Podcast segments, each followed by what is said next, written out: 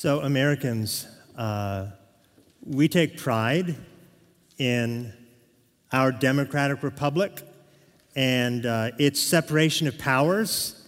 Uh, a shout out to James and Courtney Ruley, who have started a podcast called The American Experiment, uh, talking about separation of powers. Uh, it's great.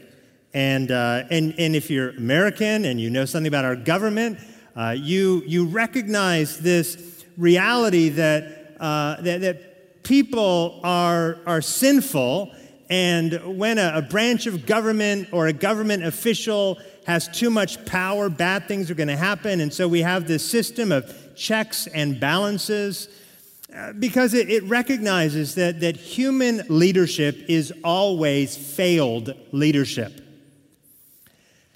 Now, having said that, it's important to remember that the kingdom of heaven is not a democracy. It is a kingdom, a kingdom of God. God is the king, and he won't be commissioning any polls, and he won't be running for reelection. He's the king. He will always be the king. And thankfully, he's a, he's a perfect king. He's a worthy king right, worthy of our praise and our allegiance. Now, I bring this up because believing Jesus isn't the hardest thing about Christianity. The, the hardest thing, the hardest part is submitting to Jesus as King. It's embracing his right, his divine right to regulate your life, to regulate your values, your thoughts, even your heart. Jesus is to be the Lord, the King, even of your heart. It is, it is wrong to elevate human leaders. It is right to bow down to God, the maker of heaven and earth. Listen, if you would, to Isaiah chapter 32. I'm going to read the first eight verses. The prophet says, Isaiah 32, verse 1 Behold, a king will reign in righteousness, and princes will rule in justice. Each will be like a hiding place from the wind, a shelter from the storm, like streams of water in a dry place, like the shade of a great rock in a weary land. Then the eyes of those who see will not be closed, and the ears of those who hear will give attention. The heart of the hasty will understand and know, and the tongue of the stammerers will hasten to speak distinctly. The fool will no more be called noble, nor the scoundrel said to be honorable. For the fool speaks folly, and his heart is busy with iniquity, to practice ungodliness, to utter error concerning the Lord, to leave the craving of the hungry unsatisfied, and to deprive the thirsty of drink. As for the scoundrel, his devices are evil. He plans wicked schemes to ruin the poor with lying words and even when the plea of the needy is right. But he who is noble plans noble things, and on noble things he stands. This is the second of a two part series preparing us for Christmas. Last week, we looked at why Jesus came, God and sinners reconciled. This week, today, we look at how Jesus came. Let earth receive her king. Jesus came as a king, a king to be worshiped and a king to be obeyed. Now, our entrance point into this theological truth is the promise of Isaiah 32 1. Behold, a king will reign in righteousness. So uh, it, is, it, is, it is easy for us to buy into Christmas traditions without paying attention to Christmas theology. And in last week's message and in today's message, my aim is to get us to think theologically about Christmas. We're doing it all the time in the songs that we sing, but I want us to think about Christmas theologically, in this case, in the sermon you're about to hear. And so, as I sort of warned you last week, this week's sermon is going to be of a similar ilk a lot of turning around in the Bible, a lot of um, paying attention required. I'm not saying all my sermons don't require you to pay attention, but perhaps some require more attention than others. This is one of those. And uh, I encourage you to follow along. And I want to begin the way I did last week by presenting the book of Isaiah. Last week we were in Jeremiah, but today in Isaiah, I want you to see how Isaiah fits into the overall flow of the Old Testament. And let's start thinking particularly about this idea of, of a promised king. Now, in the opening pages of the Bible, God is presented as a king, even if that, that title isn't exactly particularly used. For example, the first words of the Bible are, In the beginning, God. And right from the get go, we realize that everything that has been made was made by God. God alone is uncreated. God alone has existed for all time, from before there was time, because He alone is God. He made everything. And by virtue of Him alone being creator, God has absolute authority over everything that has been made. Father, Son, and Holy Spirit, as we confessed a few moments ago in the Nicene Creed, have always existed. And so they are rightfully ruler of the heavens and the earth. Now, as ruler, God is the rightful lawgiver. And what do you know? In the opening pages of Genesis, we find that he gave a law, a command, a rule to Adam and Eve. He said that they were not to eat from the tree of the knowledge of good and evil. And it was good for God to give that command because God is, in fact, the king. And when Adam violated that command, when he disobeyed that royal decree, well, what Adam was fundamentally doing was setting himself up as a king in lieu of God, the right ruler. He was declaring a kind of sphere sovereignty that Adam did not rightfully have. And you should know that every time we sin against God in thought, word, or deed, we are effectively crowning ourselves as ruler, when in fact we are not. Well, Adam, of course, uh, brought sin into the world, and all of his descendants suffered from that same reality. They are, of course, the, the heroes of the Old Testament, but they are sinful nonetheless. You think of Noah, you think of Abraham, you think of Isaac, you think about Jacob. Jacob being the father of the 12 tribes of Israel. These are the individuals that found themselves in the land of Egypt, growing in Egypt, until finally God leading them out of Egypt. Now, this is interesting because we know that Moses was the leader of Israel, right? He was the prophet established by God to be the leader of the people. But we also recognize that the people did not have a king. No, God was their king. Uh, sure, Moses had a certain authority, but God was their king. Well, like Adam, Israel received commandments from God, he received a law. Like Adam, Israel received a land. Like Adam, Israel rejected God's commandments. Like Adam, eventually Israel would be booted out of God's land. Now, before then, and for generations, judges led the people of Israel. These judges served as the governors of the people, they served as the protectors of the people. Uh, the, they served uh, under the Lord. In the book of Judges, we read that that did not go very well. Several times we hear that everyone in those days did what was right in their own eyes. This is the, the plight of humanity seeking to rule itself. Well, around this time, the elders of Israel were looking around at the other nations, and they were getting particularly jealous of what they saw the other nations have. What did the other nations have? Well, whereas Israel simply had a plurality of elders and various judges, the other nations, well, they had kings with armies, with chariots, with swords, with horses. And the elders of Israel said, Well, we should have a king too. And so they found the prophet of Israel, a man by the name of Samuel. They knocked on Samuel's door and they demanded a king. Now, the prophet Samuel knew better. He knew this was not a good idea. Uh, and he was about to tell them off. But thankfully, before speaking unwisely, he went to the Lord in prayer. And God said, No, I want you to give the people what they want. Listen to what, what, God, what God said. This is 1 Samuel 8 7. He said, Obey the voice of the people in all that they say to you, for they have not rejected you, but they have rejected me from being king over them. So even though God hadn't used that title, king, he clearly understood himself to be the regent of the people of Israel. And by asking for kings under him, they had rejected God as their king.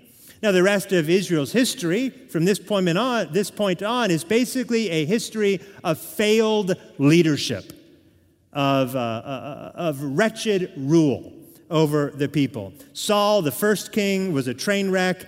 David, a ton better, a man after God's own heart, but you know the story, a sinner like the rest of them. Solomon probably had the best start of any king, but of course he ended throwing it away for a harem. His son, Rehoboam, presided over a civil war, and in the midst of that civil war, the nation of Israel was divided into the northern kingdom and the southern kingdom, and each kingdom had a series of corrupt kings.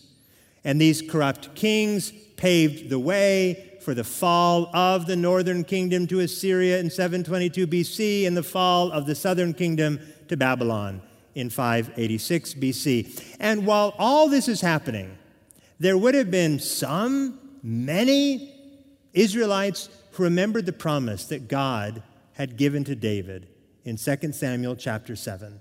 And that's the promise that one day a son of David would sit on a throne, and that throne would last forever. Well, that forever king, that eternal throne, was not something that Israelites in the north or Israelites in the south had ever experienced. And this takes us to the prophet Isaiah. Now, Isaiah had a long and healthy career. He lived for, he ministered in Jerusalem for roughly 40 years. Uh, he started in about 740 BC he wound things up in about 680 BC. He preceded Jeremiah by about 120 years. So, Jeremiah, of course, would have been familiar with the ministry of Isaiah. Now, like Jeremiah, Isaiah's main job was to deliver bad news to the people. I am so glad that is not my ministry. I know I often must tell you the bad news, and yet I am a new covenant preacher. Jeremiah ministered under the old covenant, and he delivered a lot of bad news. He announced to the people that they were covenant breakers, think about last week, and that God was a covenant keeper, and he was going to keep his promise to punish his people for forgetting him. It's important for us to remember, even as we go back to the Old Testament, such an ancient book, that the the human heart hasn't changed. We are fundamentally the same people that have existed since the fall. And so the sins that I'm about to summarize from Isaiah of the people of Israel uh, are probably going to be familiar to you. If you are not a Christian, well, they're going to be sins that you are in the midst of now. If you are a Christian, this is how you still struggle and this is how you are still tempted. Let me summarize it this way. Let's start with the blatant hypocrisy, the blatant hypocrisy of the people of Israel. Look at Isaiah chapter 1, verse 11. Isaiah 1 11.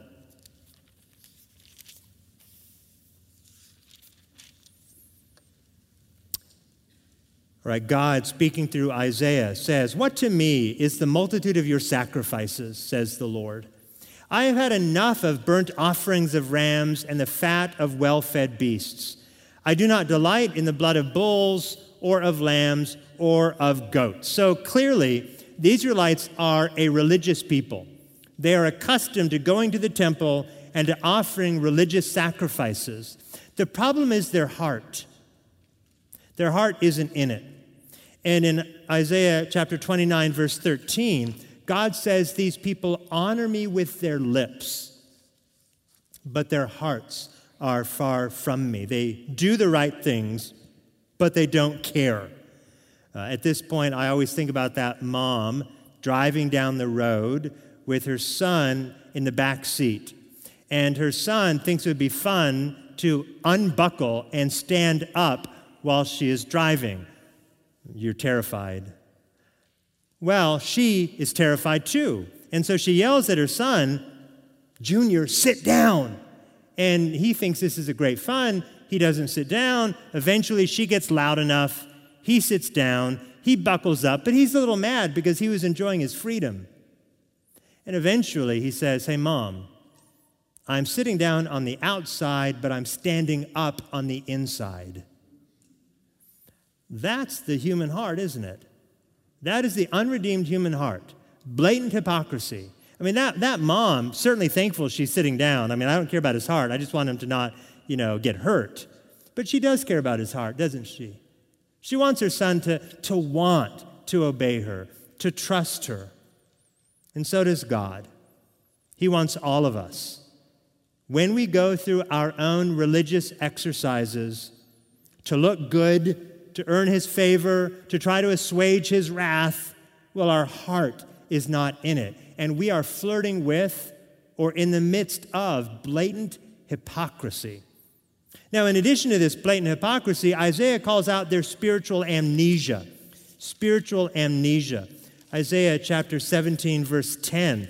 We get a little taste of this. For you have forgotten the God of your salvation and have not remembered the rock of your refuge. Right? They've, they've forgotten God.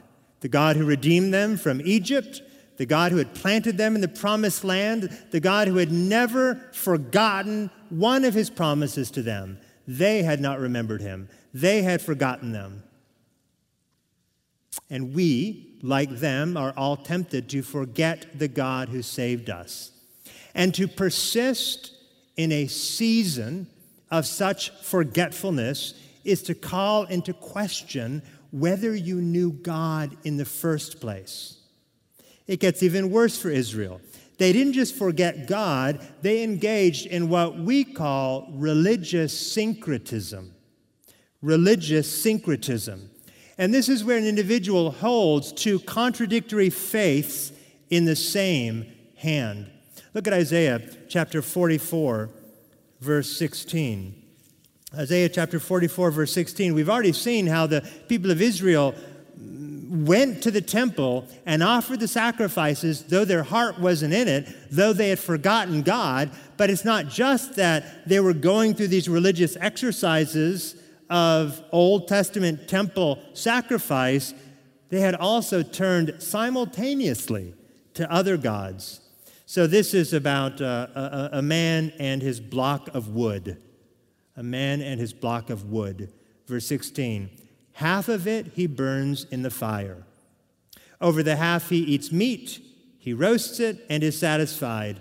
Also, he warms himself and says, Aha, I am warm. I have seen the fire. And the rest of it, the rest of this block of wood, the rest of it, he makes into a god, his idol, and falls down to it and worships it he prays to it and says, Deliver me, for you are my God. So the question for today is how many church going Americans are looking for deliverance in the approval of others or the appearance of a steady paycheck.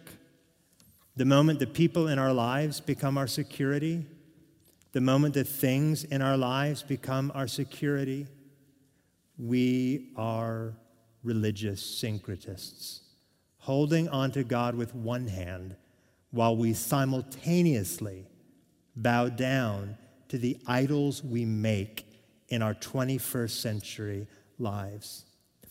While all that is going on, the kings are, for the most part, nowhere to be seen.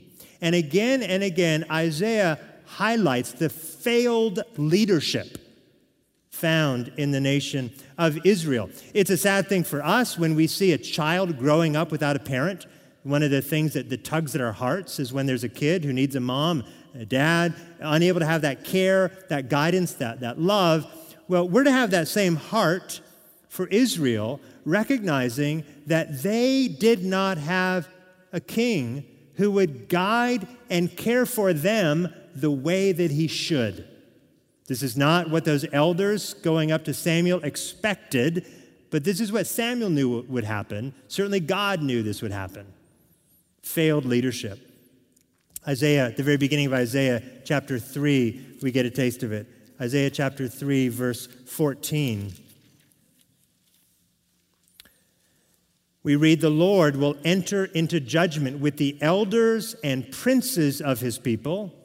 It is you who have devoured the vineyard, the spoil of the poor is in your houses. What do you mean by crushing my people? By grinding the face of the poor, declares the Lord, God of hosts. So the, the, the rulers of Israel have been freed up by the king to do whatever their heart desired, and what their heart desired to do was to torment and oppress the people. Where are the kings? What is the king doing?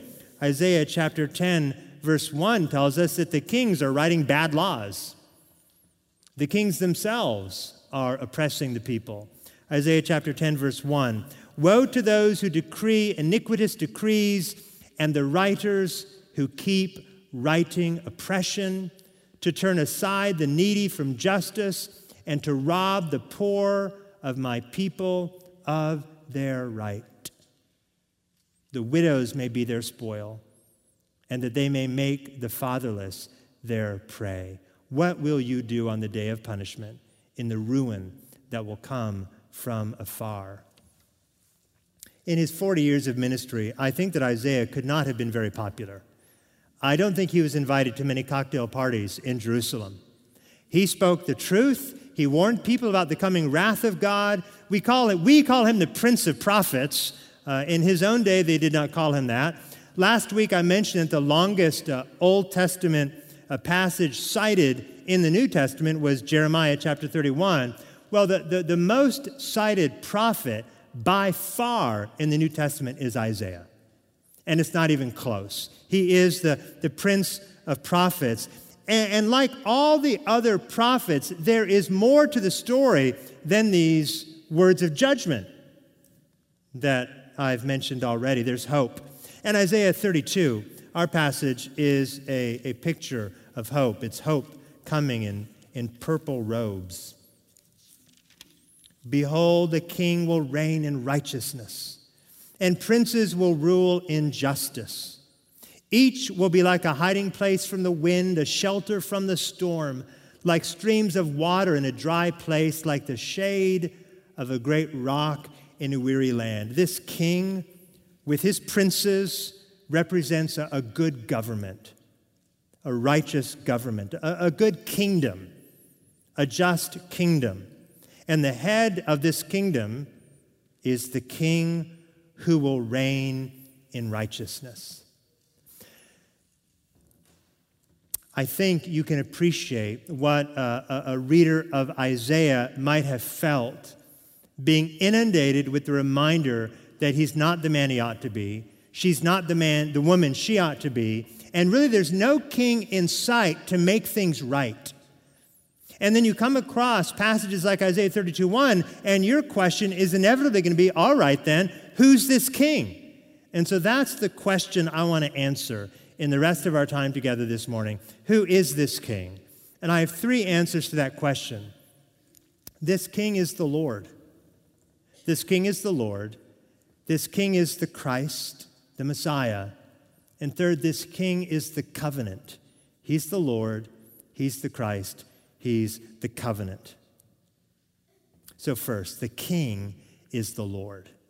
Now, Israel did not just need a king, they needed God to be their king. Every earthly king had failed them. In the beginning, God had been their king, and they needed God to be their king again. And this is the message Isaiah has for the people. Isaiah 32:1 needs to be read in the context of 40 years of ministry where the prophet teaches the people again and again that God and God alone is the king they need. All right, I want to show you this because it is so obvious simply by going through Isaiah. Look at Isaiah chapter 6.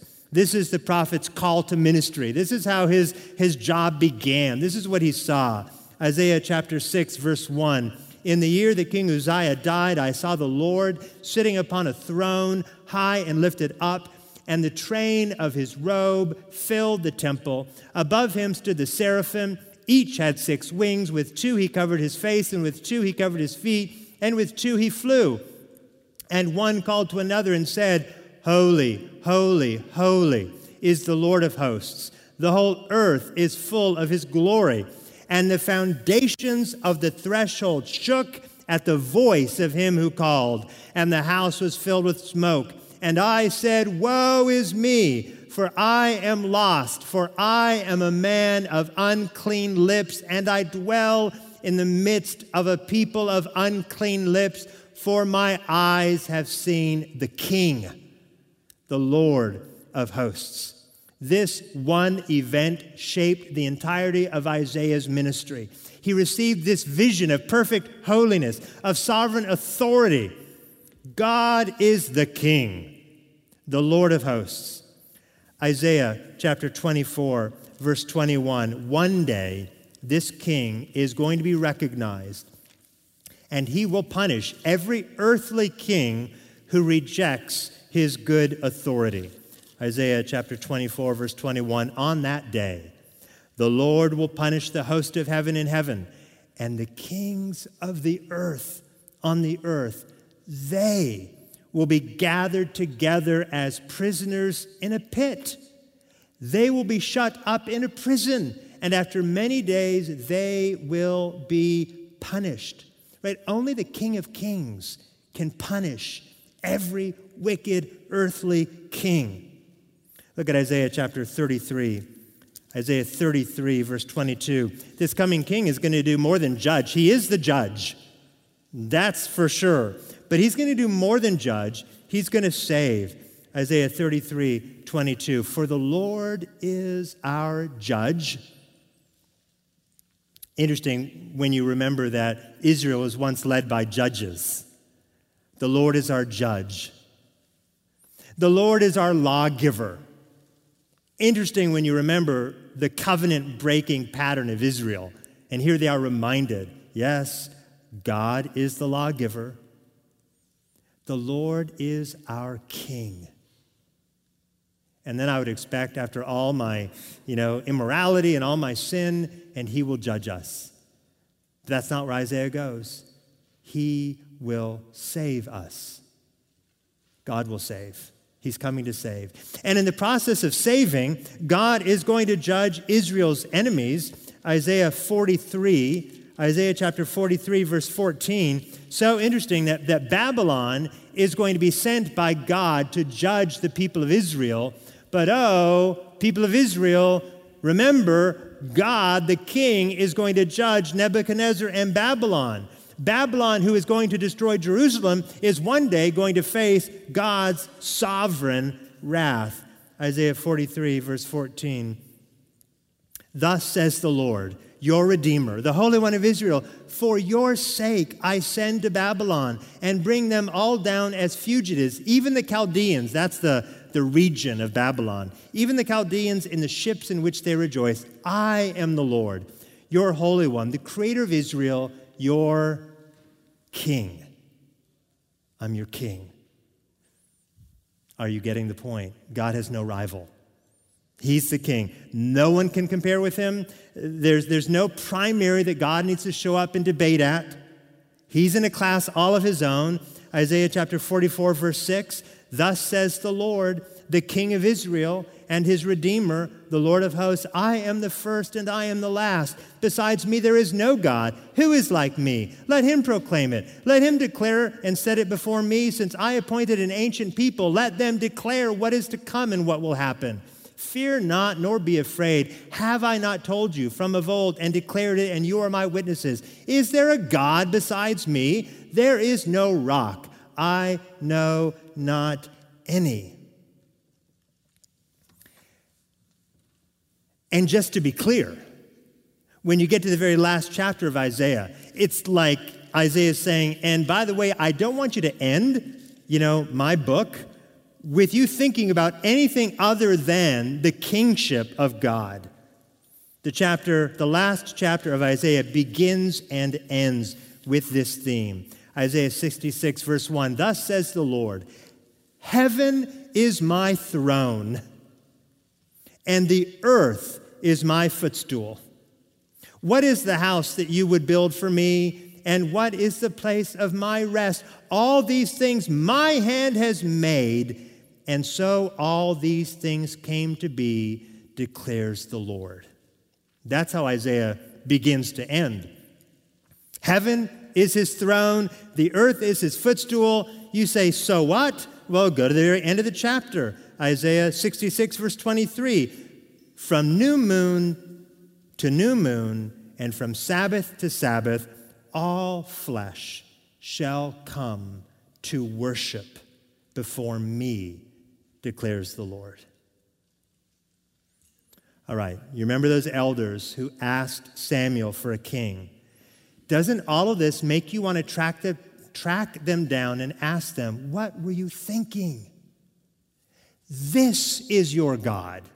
This is your king. Now, that was probably a proudful thing of me to say because my attention shouldn't be on them, it should be on me. Your attention should be on you. No one can encounter the true God the heavenly King and remain unchanged. No one can encounter the true God, this heavenly King, and remain unchanged. When Isaiah saw a vision of God seated on his throne, high and lifted up, when he heard the seraphim singing, Holy, holy, holy, all Isaiah could do is cry out, Woe is me! For I am lost, and I am a man of unclean lips, for my eyes have seen the King, the Lord of hosts. Seeing the King changes you, it humbles you. And we need today a sense of the majesty of God, a sense of his, his kingliness, of his royalty. We are, we are afraid of many things today. And they're real things and they're important things and they're the causes of great sadness. We're afraid of a pandemic, of political turmoil. I know that, that, that many of us are afraid of the social degeneration of our country and of our world, and we wonder what we're going to leave to the next generation. But if you read Isaiah carefully, though you will remain concerned about all the things in this present world, you will know that God and God alone is to be feared. He's the King, He's holy. We need to believe with every fiber of our being that nothing is more frightening than a personal encounter with God. You need to believe that, that the most terrifying experience you could ever have is being confronted by the God who made you the way God confronted Isaiah that day in that amazing vision. You need to see the Lord in such a way that you recognize in your heart of hearts whom He actually is. And before you go home and like turn all the lights off and like get in the closet and start like waiting for a vision of the Lord to appear, may I remind you that we see God with our ears. We see God as we listen to Him speak to us in His Word, declaring to us His character. That's how we see the Lord. So when you turn down the noise of the world and humble yourself and slow down for just long enough to listen to who God declares himself to be in Isaiah and Jeremiah and so forth and so on, you cannot help but encounter God for who he actually is. And that will inevitably change you. God is king, he is holy. Nothing is more frightening than a personal encounter with a holy God. He's not a buddy to be slapped on the back. He's a king. We're to worship and obey. Now, if what I'm saying seems a little strange to you, a little foreign to you, well, then, in one sense, I'm not sure you know the real God. Right? If you've never trembled before God, I'm not sure you've been, you've been changed by God. If you cannot cry out, Woe is me, when you confess your sins to the king, well, then I'm not sure that you're really confessing. You need to see the king, the Lord of hosts. If our mind is saturated by 24 7 cable TV or an unending Facebook feed, we will never see God on his throne. Pause long enough for God to confront you with his word. I am struck, and I know there are a lot of things about the pandemic that we are to be upset about. And I don't think the virus is good. I do recognize this. In 2020, a lot of you have slowed down in a way that you've not slowed down for years. Some of you have engaged God in Scripture with more carefulness than you have in years and years. And I would say to you, don't let that stop. If you're experiencing God by hearing Him in His Word because you have had more time, because certain things in your life have been carved out, like commutes, well, praise God for that. In the 21st century, much of the Christian life is spent trying to be more comfortable, trying to be less anxious, trying to be more at peace. But if we're reading Isaiah rightly, the road to true comfort and true rest and true peace goes straight through the mountain of God's majestic holiness. There's no other way, there's no other path, there's no other road. Before you can really rest, you've got to be undone, shaken up, unsettled, cut to the heart, however you would describe that experience Isaiah has in chapter 6. Before you can enjoy the peace of God, you've got to be taken apart by God. And I don't know how else that's going to happen to you unless you are confronted by his holiness. When the king is your king, you will experience a joy you never thought possible, a joy that is clearly summarized in our passage, Isaiah 32, verse 2 Each will be like a hiding place from the wind, a shelter from the storm like streams of water in a dry place, like the shade of a great rock in a weary land. I want this for you, but it will not happen until God is your king. The king is the Lord. Now, second, the king is the Christ. The king is the Christ. Isaiah 32 1 is saying more than simply the king is the Lord. It's telling us this king is the Christ, the Messiah, the human king in the line of David. Again, let me show you Isaiah chapter 9, verse 2. Isaiah chapter 9, verse 2. Israel deserves God's judgment. Here is what we read The people who walked in darkness have seen a great light. Those who dwelt in a land of deep darkness, on them has light shined. You have multiplied the nation, you have increased its joy. They rejoice before you, as with joy at the harvest, as they are glad when they divide the spoil for the yoke of his burden and the staff for his shoulder and the rod of his oppressor. You have broken as on the day of Midian.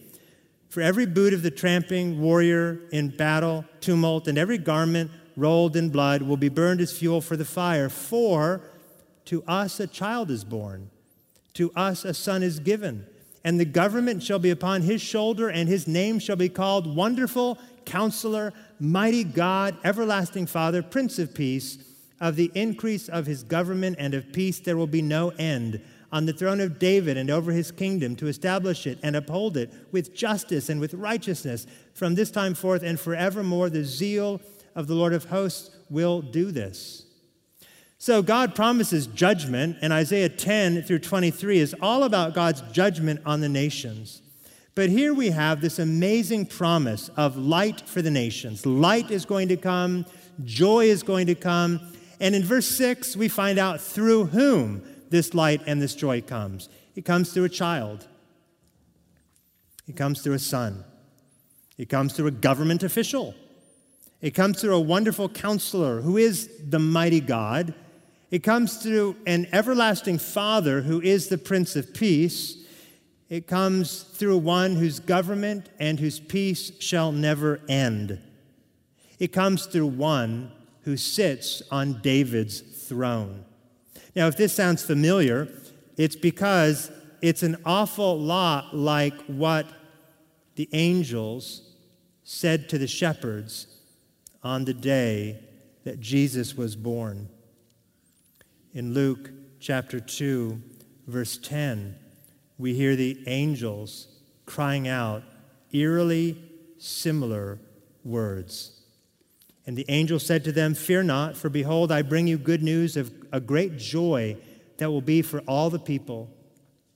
For unto you is born this day in the city of David a Savior who is Christ the Lord.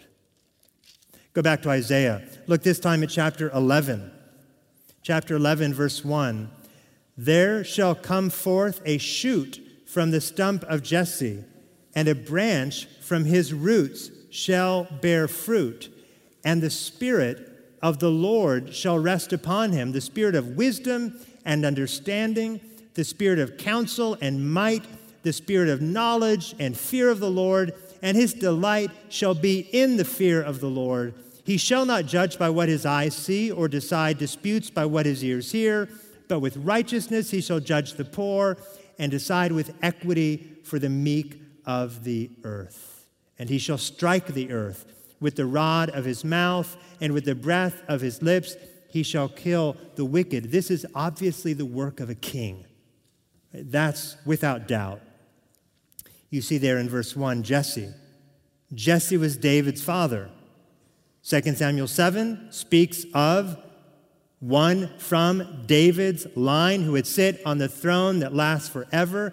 This shoot from the stump of Jesse is none other than the king God promised David. And what does Isaiah tell us about the king here? Verse 2 He is filled with the Spirit, filled with wisdom and understanding and counsel and might and knowledge and the fear of the Lord. And one cannot help but think of Jesus who increased in wisdom and stature and in favor with God and man. Luke 2:52.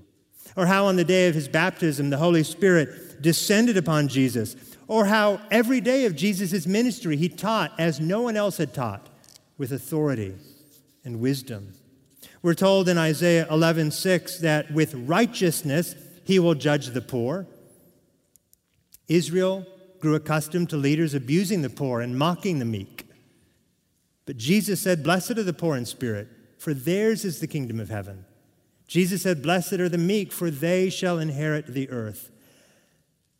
There never was a man like Jesus, and he is the promised king of Isaiah.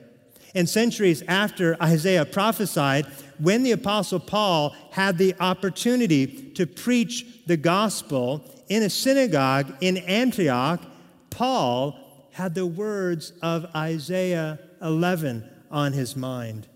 Listen to what Paul told this gathering about Jesus. Listen to Acts chapter 13, verse 22. And when he had removed him, that is, when God had removed Saul, Paul tells the congregation, God raised up David to be their king, of whom he testified and said, I have found in David the son of Jesse a man after my heart, who will do all my will. Of this man's offspring, God has brought to Israel a Savior, Jesus, as he promised. As he promised. Jesus is the promised Savior, He's the promised King. So, do you see what Isaiah is doing? Isaiah is establishing that, that God alone is King, and he's establishing that this King is the descendant of David. Uh, Isaiah is preparing his people to understand that God is going to do something practically unimaginable. Because the only way for this to work is for God to take on human flesh. Turn to Matthew chapter 1, verse 23. Joseph is ready to abandon Mary because she's pregnant, though they've never been together. An angel comes to Joseph and tells Joseph not to fear. He's to marry Mary.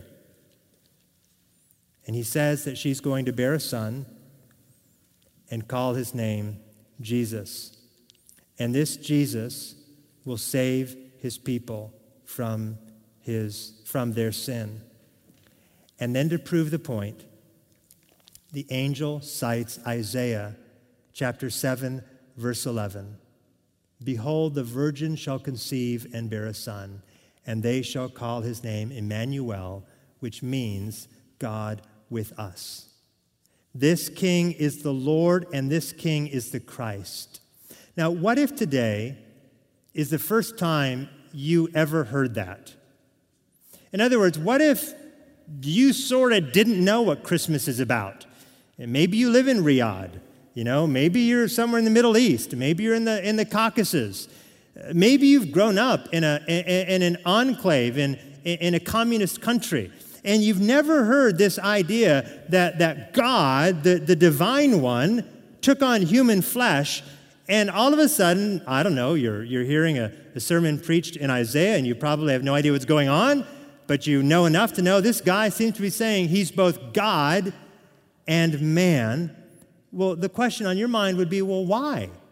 Why would God do that? And so I want to end this morning by letting you see how Isaiah answers the why question. So, who is the king? This king is the Lord He's God. This king is the Christ. He is man. And number three, this king is the covenant. We cannot talk about the coming of the king without returning to that topic we discussed last week the new covenant, God's promise to prosper a people who disobeyed through the obedience of one, that we might be forgiven. Isaiah, look at chapter 42. Isaiah chapter 42, verse 8. I am the Lord. Isaiah 42, verse 8 I am the Lord. That is my name. My glory I give to no other, nor my praise to carved idols. Behold, the former things have come to pass, and new things, new things I now declare before they spring forth, I tell you of them. Right now, now what new things is Isaiah is God talking about through Isaiah? What are these, these new things? These new things, the answer is found in the first few verses of Isaiah 42, the first half of the chapter. Look at verse 1. Behold, my servant whom I uphold my chosen in whom my soul delights. I have put my spirit upon him. He will bring forth justice to the nations. He will not cry aloud or lift up his voice or make it heard in the street. A bruised reed he will not break, and a faintly burning wick he will not quench. He will faithfully bring forth justice. He will not grow faint or be discouraged till he has established justice in the earth, and the coastlands wait for his law. Thus says God the Lord, who created the heavens and stretched them out, who spread out the earth and what comes from it, who gives breath to the people on it and spirit to those who walk in it. I am the Lord. Now he's speaking to this servant that he's going to raise up. He says, I am the Lord. I have called you in righteousness. I will take you by the hand and keep you. I will give you as a covenant for the people, a light for the nations, to open the eyes that are blind, to bring out the prisoners from the dungeon, from the prison, those who sit in darkness. I am the Lord. That is my name. Again, God is describing his servant. This is the servant that we know of of Isaiah 52 and 53, the suffering servant, the one who will come and suffer and die for the people. But he's also the king of Isaiah 32, verse 1. And look carefully at verse 6. Notice what God tells this servant, this king. He says, I am the Lord. I have called you in righteousness. I will take you by the hand and keep you. I will give you as a covenant for the people, a light for the nations, to open the eyes that are blind. So, so what's this king going to do? Like, what's his ministry? What's his mission? He is going to make blind people see. He is going to make the deaf hear. And this should ring a bell. Go back to our passage, Isaiah 32. Remember these verses. Look at verse 3. This is the ministry of the king. Then the eyes of those who see will not be closed. See, they've been closed, they, they've been blinded. But under the, the reign of this king, the eyes will not be closed, and the ears of those who hear will give attention. The heart of the hasty will understand and know, and the tongue of the stammerers will hasten to speak distinctly. In other words, people who are blinded are going to see, people who are deaf are going to hear, people who have hearts that are hard are finally going to have hearts that, that understand. This is the ministry of, of the king. And, and that's why we began the sermon by thinking about the sin of Israel, about their blatant hypocrisy, about their spiritual amnesia, about their religious syncretism, about their failed leadership. Right? All of that is there and all of that is true. And when they lived like this, when they rejected God as king, they became a people whose eyes couldn't see, whose ears couldn't hear, and whose heart was hardened. Right? They became a people no better than that idol made out of wood in Isaiah 44. And, and how can they change? What, what hope do they have of change? And only God can do that. The, the king is the Lord. Only the Lord can do that. Only He can give them eyes to see and, and ears to hear. only God can take out a heart of stone and put in a, a heart of flesh. Only God can do that. But for God to do that, something amazing has to happen. He's got to enter into our blindness and our deafness and our ignorance. I know that uh, the kids have been waiting for a long time, and kids, you're doing a good job. Adults, I expect this of you, but the kids are amazing. Um, so let's talk about Eustace from the Voyage of the Dawn Treader, all right? Eustace was a beastly boy, nasty, uh, hard hearted, uh, a liar, uh, greedy, um, proud, despicable in every possible way. That is Eustace. And one day, when Eustace got off the ship, the Dawn Treader, and he finds himself on basically a deserted island, Eustace finds a pile of gold and jewels and all sorts of, of, of, uh, of treasure. And Eustace, who is nothing but a greedy, horrible person, thinks, well, I've hit the jackpot. And he stuffs his pockets with all the jewelry and all the gold that he can possibly uh, uh, carry. And then, sort of uh, amazingly, he falls asleep right on the pile of gold. Now, at that point, the nightmare begins because it's right then that Eustace wakes up and he discovers that he is a big, ugly, smelly, scaly dragon. Now, he can fly, but no one knows who he is. And everyone hates him, and everyone considers him a monster. And there's nothing that Eustace can do to turn himself back into being a boy. Now, the reader of The Voyage of the Dawn Treader knows exactly what's going on here. Eustace has simply become on the outside the person that he was on the inside. That's very obvious. He was a, a beast on the inside, and now he's a beast on the outside. Now his body matches his heart. And friends, this is how Isaiah describes humanity.